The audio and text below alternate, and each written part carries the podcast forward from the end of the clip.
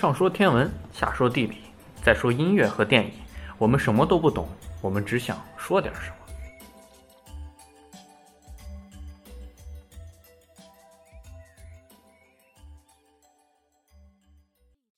么。那我们现在来聊一聊音乐。我们这一期音乐的主题是帕格尼尼的第一小提琴协奏曲。那在听这首曲子之前，我们先跟大家说，大家有什么对我们节目想说的话，可以通过评论、私信、留言的方式，在各个平台喜马拉雅、荔枝、苹果 Podcast 上发给我们。那我们先来听一听这首曲子，帕格尼尼第一小提琴协奏曲。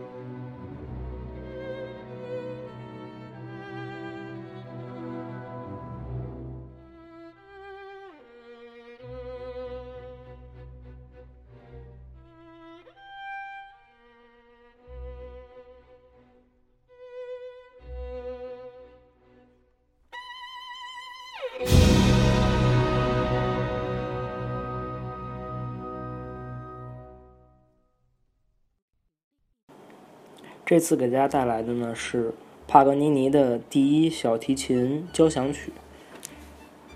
其实这首曲子是在我刚开始听古典音乐的时候，还是算比较喜欢的一首作品，因为就是刚开始的时候可能接触的作品也比较少，然后会有一些很吸引人眼球、很有噱头的 CD 会比较吸引人的注意力。当时有一张叫《魔鬼的颤音》，里面都是 DJ 出的，里面都是帕格尼尼的一些小品啊和他的可能一些协奏曲什么的一些选段。然后当时因为我个人喜欢耳机啊，就会喜欢这些音响设备。然后当时呢，在网上可能会看各种各样的什么评测啊类似的文章，里面呢会有小编很喜欢用这个《魔鬼的颤音》这张 CD 呢去来测试耳机。它里面确实，因为帕格尼尼的作品有一大特点就是小提琴技巧比较难，不是比较难，其实是非常难，因为帕格尼尼本身就是以技巧著称的，它相比起一个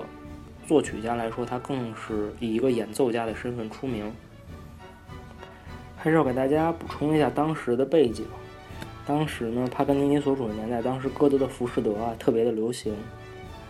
所以呢，这大家对魔鬼啊这些东西其实是有很大的兴趣的。帕格尼尼是一个头脑非常好、非常商业头脑的一个演奏家，他就抓住这一点，把自己用魔鬼的身份来包装，然后用一些特别惊人的甚至吓人的技巧来博得观众的眼球。比如说他曾经有一个很著名的例子，就是他拉琴的时候，他一根一根的把小提琴的弦拉断，直到最后他用最后一根弦演奏完整首作品。其实这是可以想象是很难做到，因为他只剩一根弦了，每根弦它的音域是不一样，他在用一根弦的情况下，他能拉完最后的那些作品，其实跟作品说不定有关系，但是还可以看出他无与伦比的技巧吧，因为他的手特别的大，而且他拉琴的音响特别的响，所以他其实一个人的小提琴可以撼动和整个交响乐队抗衡，甚至撼动整个交响乐队。所以就是帕格尼尼的这个演奏风格呢，也在他的写的作品中有很大的体现。他平常他自己的作品，就包括他24首随想曲吧，是小提琴家的必修课。他技巧非常难，虽然不是每个小提琴家都会去练习这个曲目，但是虽然不是每个小提琴家都会在这个曲目上留下录音，可能有些不以技巧见长的小提琴家不会专门特地的去录这个作品，但这个确实是那些希望展示出自己的拉琴的完美技巧小提琴家必修的，而且必录的一些作品。如果对自己的技巧有信心的话，会录这样一张专辑，然后向大家展示自己拉琴的技巧吧。但是我觉得所有小提琴家都应该是会练习像这作品中的一些东西，因为他可能在指法上等等的都会有，对于一个小提琴家会有很大的提高吧。然后另外一题就是帕格尼尼，他刚才还说到他的演奏非常的气势磅礴，这是跟他的琴有关系。他的琴叫加农炮，一把斯特拉迪瓦里的小提琴叫加农炮的小提琴，就是他的这些小提琴，他每个琴的名字啊，都跟他的音色和他演奏出来的效果呢是有一定关系的。这个琴的特点就是声音特别的大，这个琴好像据说也比一般的小提琴要大那么一些，更能拉出震撼人的音响吧。然后这首作品呢，当然这《魔鬼的颤音》啊，我之后听的音乐比较多了之后呢，就多了一些之后，就觉得这种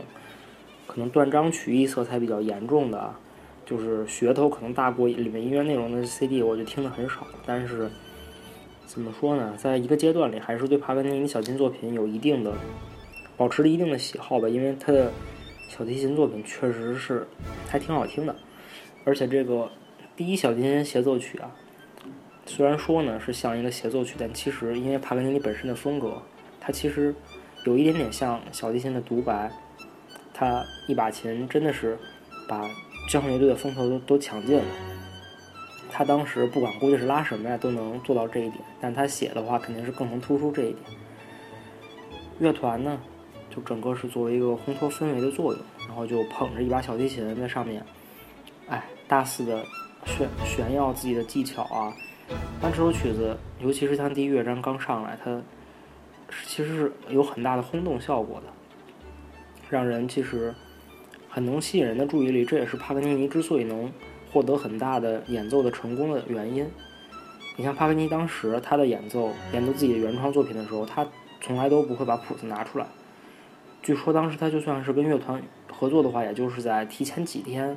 可能会让他们甚至提前1-2天才能让乐团看到这个乐谱，然后让他们赶快排练一下，演完之后就把乐谱都收走，就是为了保持这种神秘感。算是怎么说呢，在商业上很会包装自己，很会调动观众的积极性，甚至有点饥饿营销啊这样的。因为他的作品，他的乐谱都是不出版的，所以他其实 OP1 我真不记得是什么了，反正他的作品都是在他死后慢慢才陆续出版的，就是保持大家对他作品的神秘，让他都除了他演奏别人也听不到他的作品，所以这保证他的作品演奏的一致性。就像现在也有很多这样的营销手段，都是后话了。对于这首作品的演奏版本，我刚才分享的是一位也是年轻的小提琴家，叫希拉里·韩。他小提琴拉的还是一位女性小提琴家，但是他拉的气魄也很够，然后音色也很好听，还是很不错的。当时呢，听的比较多的帕格尼尼是留下很多录音的是阿卡多，他也是一位，他是个老头啊，在现在虽然还在世，他拉的，但是怎么说呢？因为当刚开始大家听他的演奏，然后之后听的。他其实录的那些可能大曲子也比较少，然后对这个人呢就失去一些兴趣了，整个可能是一个，所以就对他印象不是很好吧。然后现在所以也不会给大家推荐这个。另外，帕格尼尼虽然不是他的，我不记得这个拉宾有没有留下帕格尼尼第一小提琴协奏曲的录音了，但是拉宾拉奏的帕格尼尼24首随想曲是非常值得一听的。他就是一位英年早逝，但是在门德尔松小提琴协奏曲给大家分享的时候也说到了，英年早逝，但是真的非常有才华，技巧非常的出色，完全跳不出毛病的一位小提琴家。他的如果有的话，第一小提琴协奏曲的录音应该也是很出色的，不过我真是不记得了，好像是有的吧，在 EMI 他的那个怀念专辑里。反正这个推荐给大家，大家如果有兴趣的话可以去找一找。